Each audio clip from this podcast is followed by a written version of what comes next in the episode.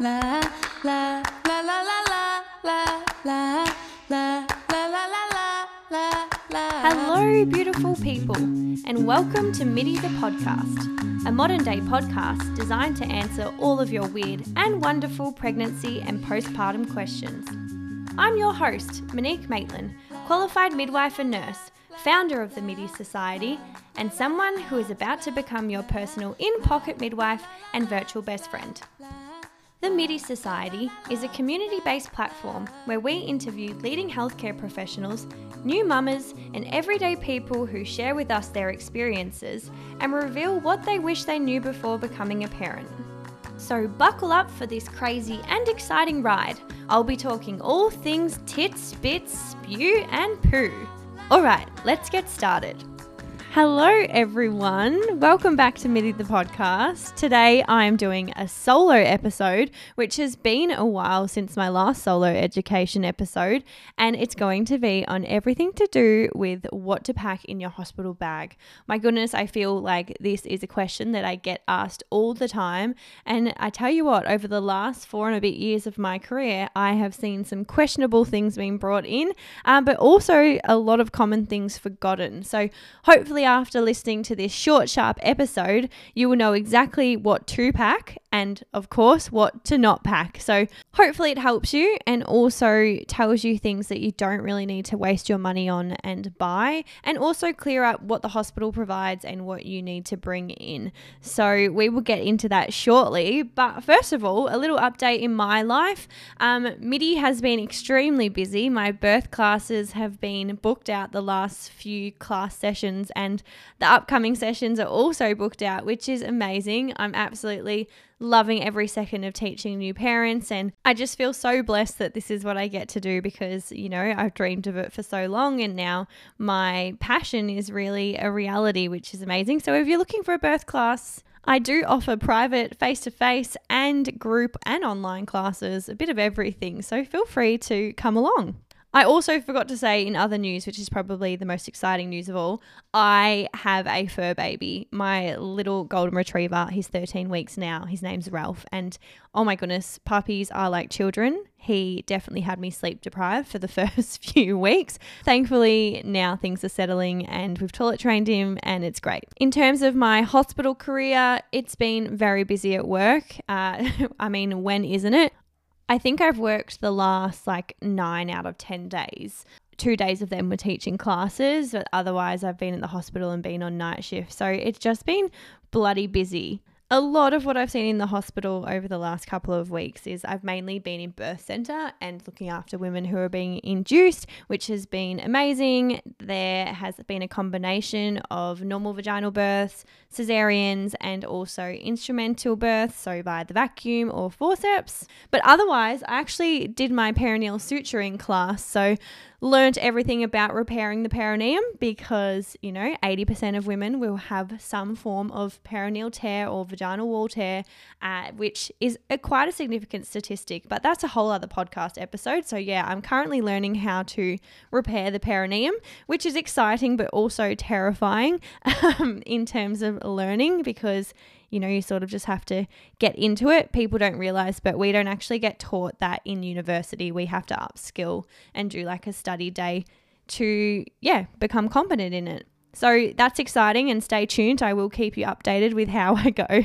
But then there's just one thing that I want to touch on, and that was yesterday I was actually doing my home visits. So in Melbourne, we fortunately get to go visit women at home once they've had their baby. It's one of my favorite things to do. I think it's so special to be able to have one on one time with a woman and her family rather than worrying about, you know, potentially five other women and their babies in the postnatal ward. But one thing that I definitely find very obvious when women do transition home is there is a big focus on the baby gaining weight. You know, we know that babies lose weight to begin with, and they often get weighed at 48 to 72 hours old, and they can lose up to 10% of their body weight, which is really, really normal. But often, if the weight loss is, you know, close to 10% or just above 10%, these poor mums feel so, so concerned that one, am I doing enough for this baby? Am I giving enough? Are they feeding enough? How do I know if they're full? Do I give them more? Do I need to give formula? Should I be expressing? And you can see how that mental load just increases really significantly. And you know, straight away I go, okay, hold on, hold on let's not worry too much yet. Let's weigh your baby, and then, of course, we'll see how much weight they've lost and we'll put in a plan in place after that. Now, most of the time, we're visiting women anywhere sort of from day two to day four, even a bit later on. So we know they'll lose weight to begin with, but also thinking about the whole picture, and this is the main focus of why I'm telling you this, is your milk doesn't transition in until anywhere around, you know, day three to day six. And depending if you've lost a lot of blood or potentially you've had a cesarean, we know that those common things that we see can actually have an impact on when our milk transitions in. So, you know, of course, for a mum who knows that their baby's lost a certain amount, they're so worried and so stressed at home, and they put the baby on the scales, and, you know, all of a sudden they've gained anywhere sort of between 30 grams to I think yesterday a baby gained 130 grams in a day, which is amazing. We'd be happy with at least a 20 gram weight gain in a day. And you know, once these mums see that their baby has gained weight, they're like, oh my goodness, I was doing the right thing. And I'm like, of course you were doing the right thing. But before, when we weighed your baby, they were only two days old or four days old, and your milk yet wasn't in. And now it's in, and they're getting everything that they need to. So, the moral of the story is be kind to yourself. Trust yourself that you're doing the right thing because I promise you, 99.9% of the time, you are. And if your baby loses weight, your midwives or any um, maternal child health nurse who is helping you in this journey will be able to put a plan in place. But there is such a big pressure on mums for their babies to gain weight and hit these milestones, which I know is important. But also, you just need to reassure yourself that what you're doing right now is enough and okay. But anyway, that's my rant from my midwife life. And now it's, you know, time to jump into the hospital bag episode, which I'm sure is going to be popular because honestly, I get asked this question all the time. And actually, I'm already going to say it disclaimer it is very simple. You do not need to overstress what you pack in your hospital bag. But first of all, let's talk about something that probably influences what you pack in your hospital bag the most, and that is one, the length of stay. Now, this week there was an article posted by The Age, and it was all about how the hospital stay following birth is rapidly decreasing and women are being sent home way too quickly after birth. And I'm just going to read a stat that came from that article. And basically, it did show that the average number of days women spend in the hospital following childbirth has steadily declined from three days in 2011 to two and a half days in 2021. So in 2021, most mothers had a postnatal stay of three days or fewer. So that was around 75% of women. Now, once this article got posted, we sort of did have a conversation about it, me and some of my colleagues, because we were like, one, we know that this is shit, that women have to get sent home really quickly. But on the flip side, we were like, how the hell are we going to fix this? Because one, we don't have enough beds in the hospital, and two, we don't have enough staff in the hospital to then allow these women to stay longer. And the thing to note about especially public hospitals is unfortunately it still is a business and that's crap to say and that's why I think it's important to educate yourself so you can advocate for yourself. But unfortunately, we do actually have to move women in and through the birth center and through the postnatal ward so that we can then get them out and make room for someone else to come in. Because otherwise, we actually wouldn't have beds. Women wouldn't have birth center beds to birth in, women wouldn't have postnatal beds to stay in. And there's a whole range of why beds get occupied. You know, we're thinking of women who have more complications in birth. They sometimes take up longer hospital stays, which of course is really important. There's women that might have any psychiatric sort of history or concerns, so they will then once again need to have a longer and extended stay so that they have the supports in place ready to go home and look after their baby safely. So, as someone who works as an in charge on the postnatal ward, I see this issue all the time because actually, sometimes we don't have beds for patients to move in, and our only option is to get a woman out and get her home to make room for someone who's just come into birth. Do we want to move people in and out this quick? No, definitely not. Midwives don't want to. But also, something that I say all the time to women is we will not discharge you home unless we think it is safe for you to go home and that you're going to be okay. And also, following up with that, we will visit you in the next couple of days and check in with you. But if there's any concern, like you haven't actually attached your baby to the breast yet, or you're not feeling well in yourself, or medically you're unstable, or your baby is unstable, of course we are not going to send you home. So please be reassured by that. So, what are the normal lengths of hospital stays in a public hospital? Of course, private hospitals are a little bit different, and you will have a longer hospital stay, but once again, you're paying extra for those stays. So that's why you have a longer hospital stay. But for a first time mum that has had an uncomplicated normal vaginal birth, you're looking at anywhere between a one night stay to a two night stay. So going home two days after having a baby, um, or some women might choose to go home earlier. For someone that's had a baby before and had a normal vaginal birth with no complications, they will be suggested to go home within that first 24 hours. So that's a one night stay. Then, for a woman who has a cesarean, we would recommend a three day stay. So, usually two nights, three days, or even sometimes three nights, depending on how the woman is going. And then, of course, if you're someone who has lost a lot of blood after birth, or that is having bladder complications after birth, or if, for example, your baby is a smaller baby and needs a couple of weight gains, or if they have jaundice that requires treatment, then you're not going to be sent home. Then I quickly just want to touch on this. If you're someone who's given birth and unfortunately your baby has gone to the nursery and they're going to stay there for a couple of days, you once again will be discharged because we know that these mums spend a lot of time in the nursery and not actually a lot of time in their room, which is totally reasonable and understandable. But you still would follow those same sort of guidelines that I spoke about with terms of length of stay, depending on the type of birth. Um, the only time that you will be able to stay a bit longer is, and of course, we want to keep mums and babies together, is if we know that your baby is going to be discharged out of the nursery soon and back to you. Most hospitals can allow women to go back home as short as six hours after birth. So, if you're someone that's looking for a shorter hospital stay, you can do the six hours after birth option. Hardly need to pack a hospital bag at all. Now, in terms of the hospital bag and what to pack, now you can tell by obviously what I've just spoken about, you're not actually going to be in hospital for long. So, you don't need as much as you think. So let's start with the question of when should you actually start to pack your hospital bag? And honestly, I swear women leave this to the very last minute because they put it in the too hard basket or the I can't be bothered basket because it's too complicated and too stressful. But you know, it's such an exciting time because you're packing it as you know that you're one step closer to meeting your little baby. And of course, there's no specific rule or time of when you should have your hospital bag packed.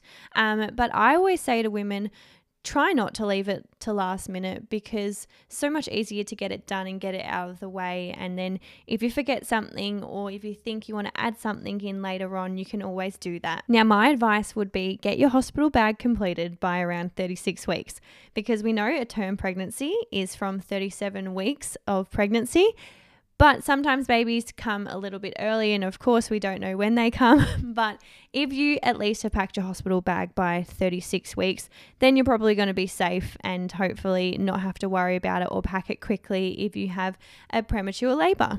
I think the hardest thing for women when packing their hospital bags is you don't know the outcome of how your labor and birth is going to be. So you think, I don't know how long I'm going to be in hospital for, therefore, I don't know what I should pack. But what I always say is, hopefully you will have someone that can always go and grab you more things if you need it. So if you're packing for average 3 day stay, 2 nights, 3 days, you're probably going to cover it. And if you forget something or if you run out of something, most likely the hospital's already going to have it or someone, a partner, a friend, or a family member can just go and get it for you and bring it back to the hospital. I promise you, whatever you forget is not going to be detrimental. You're going to be fine regardless if you have it or if you don't. Women often ask, well, what if I end up having a cesarean? Or do I need to pack differently for a cesarean birth or a vaginal birth? And short answer to this is absolutely not. I honestly feel like you can pack exactly the same for both types of modes of birth. And regardless of the outcome of your birth, the mode of birth, birth is birth and you've still done an incredible job. Just thought I'd add that in there. but really, the only difference would be the length of stay. So just pack for around three days or four days if you want to cover yourself and you feel a bit anxious for packing for three days, and you will have more than enough. I promise. And you'll find out that babies don't actually need as much as we think. So, my advice would be don't overthink the packing. If you want to, just add an additional piece of clothing for you and your baby in case that length of your stay increases. And you know, that could be for the cesarean or any other complications. Um, but once again, if you forget anything or notice you don't have any additional clothing, call upon that village of support and they can drop something off. Okay, so what the heck are we actually putting in our hospital bag? Now, my advice would be break it up into three different areas. So, obviously, we've got mum and baby, but then for yourself, you need to think about what are you going to use for the labor and birth that you need to bring in, and then what are you going to use for postpartum. And I'll actually talk about what the partner or your support person should bring in, but I'll do that at the end. So, in terms of packing your hospital bag for the labour and birth, there's a few things that you need to consider. And I always recommend, first of all, having a conversation with your healthcare provider to see actually what are they going to provide. So, most of all, we're going to be thinking of, you know, what are we going to have for our birth space essentials? Are we bringing in a portable speaker? Are we considering bringing in some fairy lights because they make the room seem absolutely magical? Are we bringing a salt lamp or does the hospital already provide that? Maybe you'd like to use a diffuser, or maybe the hospital already has a diffuser and you just need to bring in some essential oils. And that goes for the same thing with a birth ball. Leave your birth ball at home because really your hospital should have birth balls. I always say to the women that I teach in my birth classes, I recommend bringing in a birth mat just because hospital floors can become quite hard if you've been standing or kneeling on them for a while. And for me, I can never find a birth mat in the labour and birth suite. So I always recommend women to bring that in. But once again, have that conversation with your healthcare provider and see if they actually have them. Then, of course, after the birth, you can get rid of your birth mat. That doesn't need to come into the postnatal ward with you. Then, my next packing tip would definitely be invest in a water bottle which has a straw. And the reason for that is because women in labour, one, they don't really like to drink a lot of water in general, but also having a straw just makes it so much easier to take a sip of water when you're forced to drink. I would also really recommend lip balm. Please get yourself a lip balm because your lips actually get really dry in labor. Think of how hard your body's going to be working and you will perspirate. So basically, you'll become drier. And especially if you're someone that's using the gas, so the nitrous oxide or the happy gas as a form of pain relief, because you're sort of breathing through the mouthpiece your lips do get quite dry. So I find a lot of women wishing that they brought lip balm in. Then you're going to be thinking snacks, snacks, snacks. One snacks for you or one snacks for your partner make sure you actually bring some snacks in because I'm going to be honest with you here. Hospital food sucks and you're not going to want to eat that when you're in labor, but also you're going to enjoy eating your own snacks that you've brought in. So please bring in your own snacks. Then, in terms of what do you actually wear when you're in labor, I get asked this all the time most of the time women don't really wear too much. They'll either wear like a sports bra or a crop top of some sort. And then if you think about labor and birth, there's a lot that's going to be coming out from discharge or mucousy show, or maybe it's even your waters that are coming out. So lots of women might start with undies on and a pad on, and then gradually they just take them off. Most women will, though, labour with some sort of crop top on. So just have a think about what you need to bring in for the labour. Now, hopefully, you already have your TENS machine on, but if you don't, please bring your TENS machine. I do have a discount code for the amazing Bliss Birth, which I'll put in the show notes for you guys. But that is probably all you need for the actual labour and birth packing list. Not much. Once again, I told you you don't actually need too much. Then for postpartum, so what do you actually need to pack for yourself?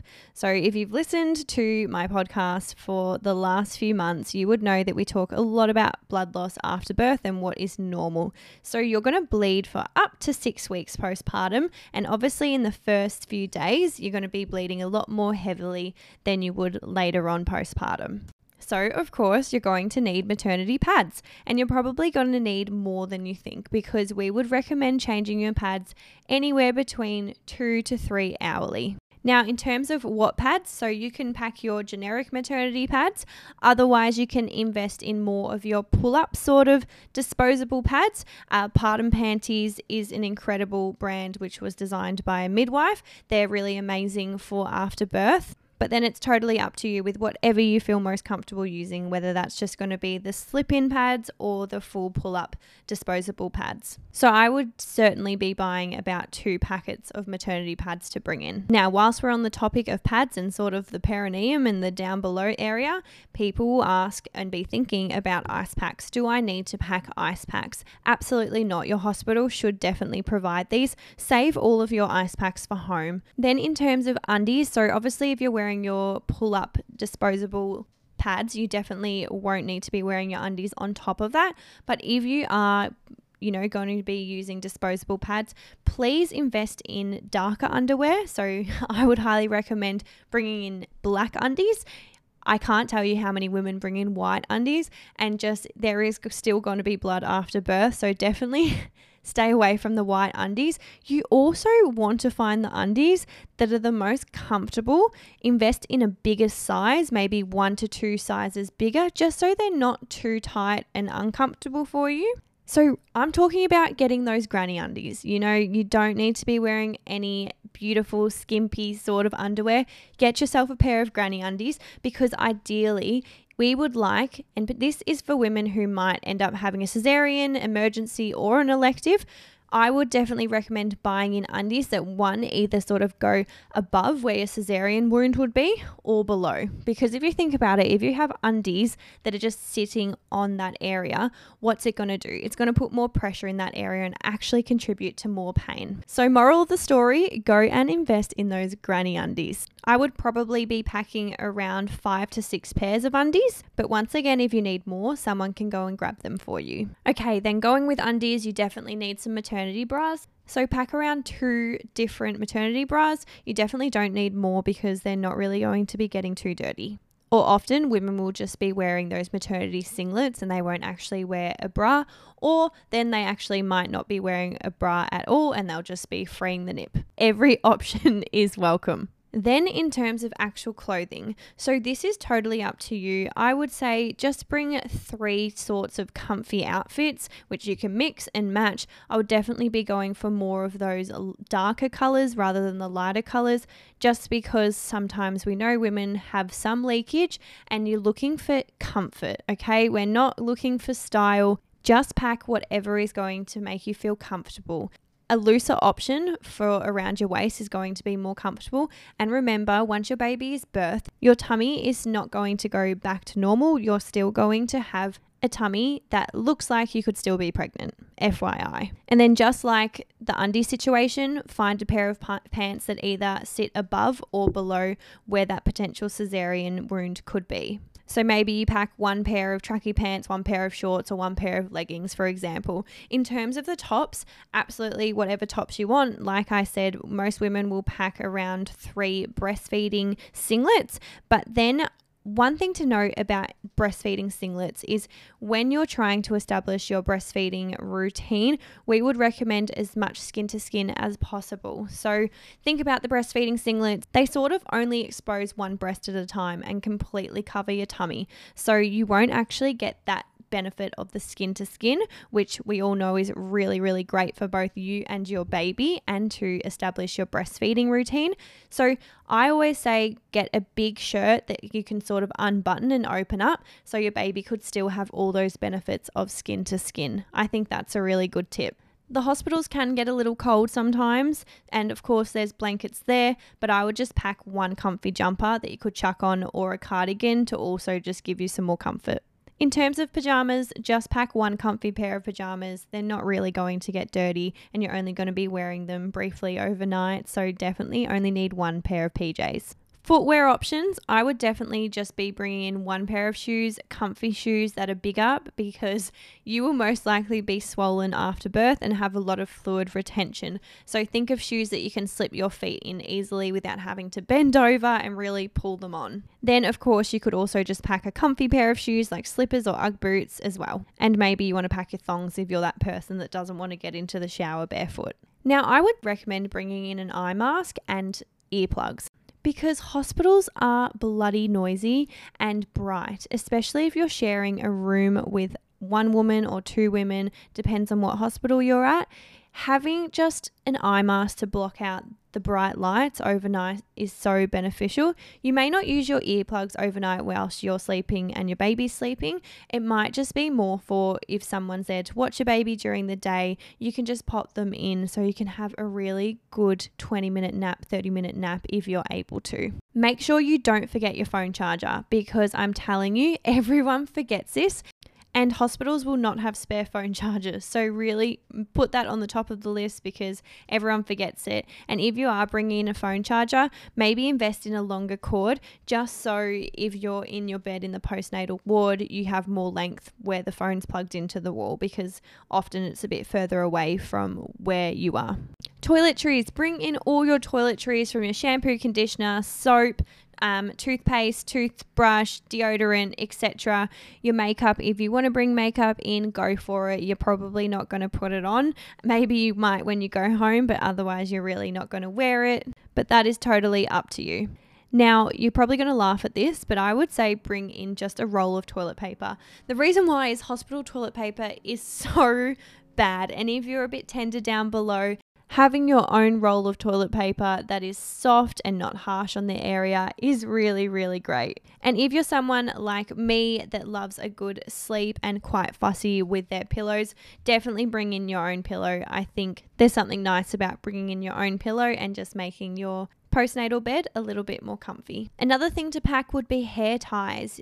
So many women don't have hair ties and it's really hard in labor. They want to tie the hair up and there's no hair ties. So pop some hair ties on your wrist, but also it's just great because often postpartum you do get quite hot. So really good to move the hair off your neck and shoulders and away from you. And my last thing on the list would be medications. If you're someone that takes specific medications, I'm not talking about your multivitamins that you take in pregnancy, but any specific medications, please bring them in and just let the hospital staff know. Now, I do have a little optional list, and the first thing on that is a peri bottle. So, totally up to you. This is really great to help with the stinging that comes after having a baby if you do have some of those tears down below. Next on that list, and I would definitely recommend this, is some sort of compression wear because we do know that women postnatally hold on to a lot of fluid, but also we don't get up and move around as much, and therefore, compression wear is really important to help try and move that fluid and prevent the chances of blood clots. Now, that might mean buying some compression socks, shorts, or leggings. I definitely would recommend the RY. They're an amazing compression brand, and I will add their details in the show notes. Another thing is a breastfeeding pillow. This is totally up to you, but once again, I wouldn't bring it up to the birth suite. I'd literally only bring it to the postnatal ward when you need it. It can be a really great tool to help assist and support your newborn to get into that right position to breastfeed. So this one's totally up to you. And another optional but really beneficial product would be the Lactamo breastfeeding ball. If you guys have ever heard of that, it's small and compact. It's so great to just put into your hospital bag because of that reason. But basically what it's going to do is help massage the breast. So if you're someone that's starting to feel a bit engorged, it can be really beneficial. You can warm it up, cool it down, but also sometimes in hospital your breasts just get touched a lot and that can be really uncomfortable. So great to have another sort of breastfeeding tool other than hands. And the last thing on my list, which you guys are probably like, what really would I need that, is a little night light. And the reason for that is I absolutely love this because for overnight it is honestly so beneficial one for you because if you're sharing a room or if your baby's sleeping, I feel like most women really don't want to turn the lights on because they're fearful they're going to wake up the person next to them or they're going to wake their baby up, for example. Which, disclaimer, your baby will stay asleep even if you turn on the lights. But also, mums just like to be able to visualize their baby the whole time overnight. So, having that nightlight is great. And also, as a midwife, it's so good to walk into a room and the woman have that little nightlight ready to go because it makes our job so much easier. Just head to Kmart and pick up a cheap nightlight. That would be my advice. Now, the things that you don't need. So, you definitely don't need to bring in a hair dryer or a straightener. I mean, you can, but that is certainly optional. I just don't think you're going to be bothered doing that. And I mean, kudos to you if you can, but I'm telling you, I have hardly ever seen someone really wash their hair, dry it, and straighten it after having a baby. Save that for at home because the first few days are tough and it's all about healing. Now, another thing that you don't need is your pram. You don't need to bring in your pram to the postnatal ward, you don't need to bring in the capsule. All those things can stay in the car, and then when you're ready to be discharged, you can bring them up to you. Then the next thing I always get asked, and you don't need this, is a breast pump. The reason for that is the hospital will supply a hospital grade breast pump if you require it. Usually, in the first 24 hours, though, we wouldn't recommend using an electronic breast pump anyway. So, if you are required to use one after 24 hours, your midwife will usually be the one to help you with that. So, keep your own breast pump at home. And then I already mentioned, but you don't need to pack your own ice packs. Now, that's everything for you mamas. Hopefully, you realize that you don't actually need too much at all.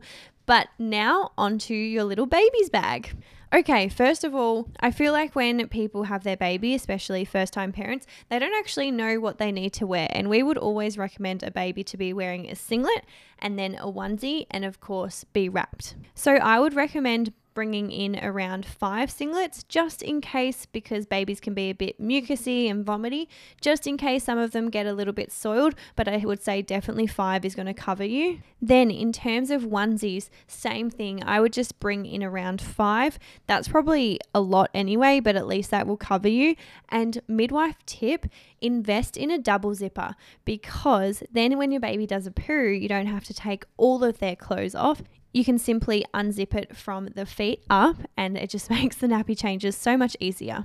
Then you probably need around three swaddles just in case some get dirty because you know these babies vomit, but they also wee unexpectedly if they don't have a nappy on. So pack three just to be safe. Of course, the hospitals have blankets, but I would bring in a blanket because that's what we use to tuck your baby in to the cot. So we would have them in their singlet, onesie, and then swaddled. And then when we pop them down at night time or when they're sleeping during the day, we do put an extra blanket in to tuck them into their cot. So bring in your own blanket if you would like. All right, and then most importantly, your baby needs nappies. I can't tell you how many times parents forget to bring in nappies and most of the time, hospitals don't actually provide nappies. It's up to the parents. Of course, a hospital will have some sort of nappies, but it is up to the parents to bring the nappies in. The next question I'm sure you have is how many nappies do I bring in?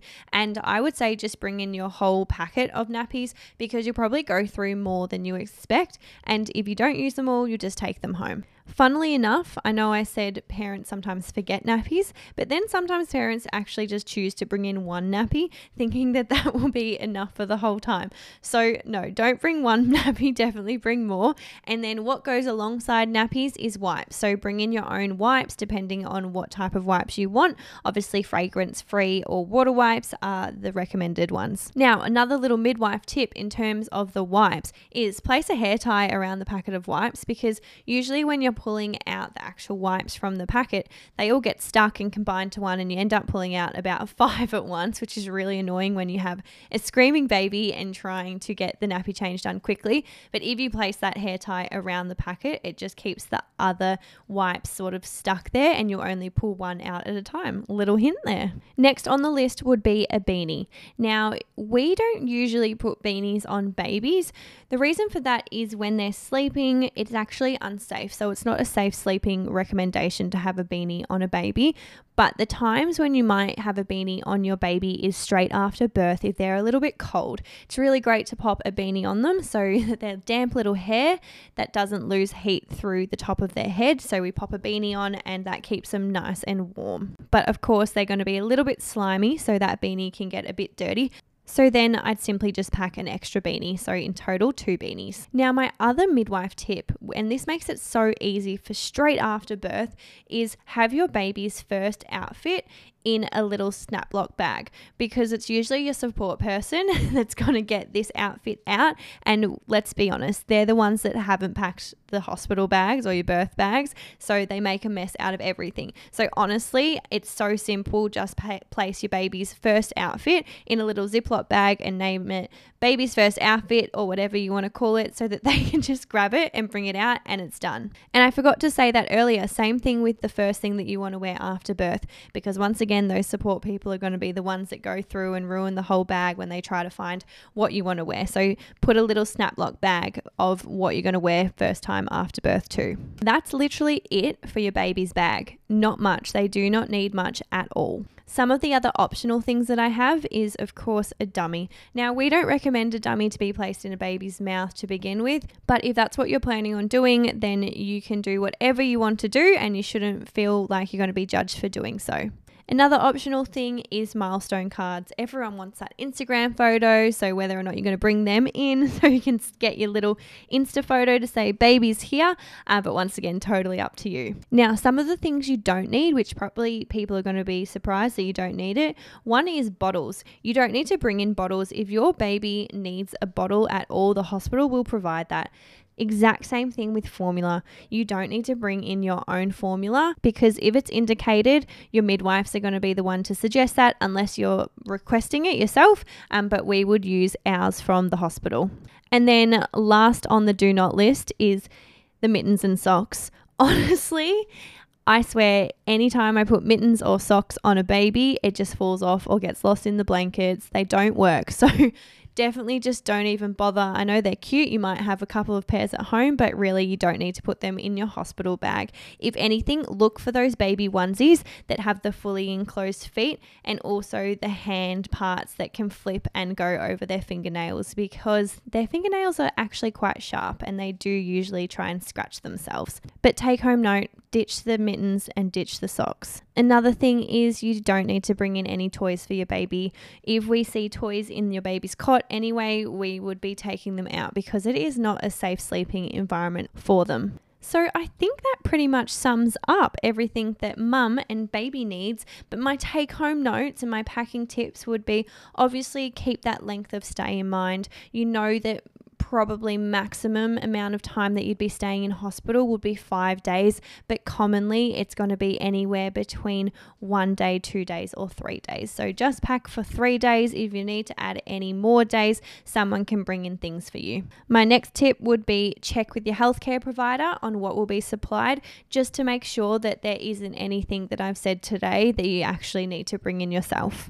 And of course, leave your valuables at home. Only bring in what you need to bring in because you don't know who's going to be in the hospital, unfortunately, and we'd hate for anything to go missing. And like I said, if you forget something, please don't worry. Someone is going to be so happy to bring it in. All right, and last but not least, what are these support people going to need? Now, I left them last because we don't care about them as much, but no, it is actually really important that they have a little bag themselves because we know supporting someone, they can be there through all of it and they actually could be there for quite a significant amount of time. So, good to be prepared and not underprepared. And also, in terms of if they're staying overnight, sometimes you won't know this until you go to the postnatal ward and if you're in a private room most of the time, if you're in a private room, your partner usually can stay, but if you're in a shared room, they won't be able to stay. So, best thing is just get them to bring in one pair of clothes uh, so you have it as a backup if they are allowed to stay. So, I guess that's the first thing on the list is a change of clothes and some undies. Now, I do have to say this if your partner or your support person is walking around the postnatal ward, or not the ward, I hope not the ward, your room in just their undies, please tell them to put something else on because I can't tell you, and I don't know why they think that this is appropriate, how many men do this. And as a midwife who pretty much predominantly looks after women and cares for women, to walk in the room in the morning and be like, Hi, I'm Mon, your midwife, and your partner's just there in their jocks, it's really uncomfortable and extremely awkward, especially if they just have a conversation with you and you're like trying not to look awkwardly at them. So, yeah, just disclaimer make sure your partner or support person is not just in their jocks. Get them to bring their PJs or whatever trackies or whatever they want to sleep in. Um, that's really great. Then, of course, just pack a little jumper or jacket to keep yourself nice and warm. I mean, that's pretty self explanatory, but who knows, these people might forget.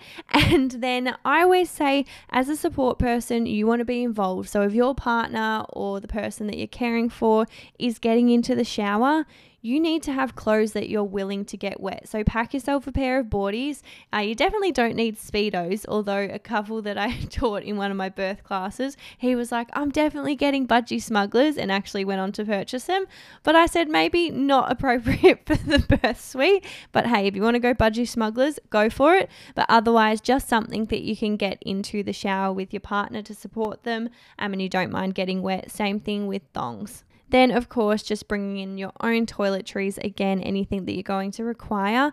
And please bring in your own snacks because you're going to need them, and I promise you, you're going to get hungry. Well, you guys, that's the end of this episode. I hope now, after listening to this, you know exactly what to pack, but also what not to pack. And hopefully, I've cleared some grey areas up for you. You can never pack your hospital bag wrong. So, really, just pack whatever you want to, but less is more. We do not need suitcases and suitcases coming into the hospital. I do have my own hospital bag checklist, which I made with my friends from Ergo Pouch. So, if you would like access to this, please just let me know and I can send it to you. Shoot me a DM on Instagram. And last but not least, if there's any topics which you wish to be covered or for me to speak about, please send me a message or an email, or even if you want to share your own birth experience, please send me an email and I'll get back to you as soon as I can. Have an amazing weekend, everyone, and I'll be back in your ears soon. And remember, if you are someone that's looking for a birth class, please send me an inquiry or book a class via my website. I would love to have you. Bye! Thank you for listening to today's episode of Middee. Your support means the absolute world to me. So if you loved this episode and want to stay up to date with the latest interviews and midwifery education, please hit the subscribe button and leave a five star review. For further information about this episode, please check the show notes below. If you wish to share your pregnancy and motherhood experience, you can get in touch with me by emailing hello at themiddeesociety.com.au and find us on Instagram at, at themiddeesociety or at Monique underscore Maitland. I cannot wait for you to join me next week. I'll be talking all things flap chat. Was that my hands or my flaps? I'll let you decide. In the meantime, I hope you have an amazing week and remember, you're doing the best you can.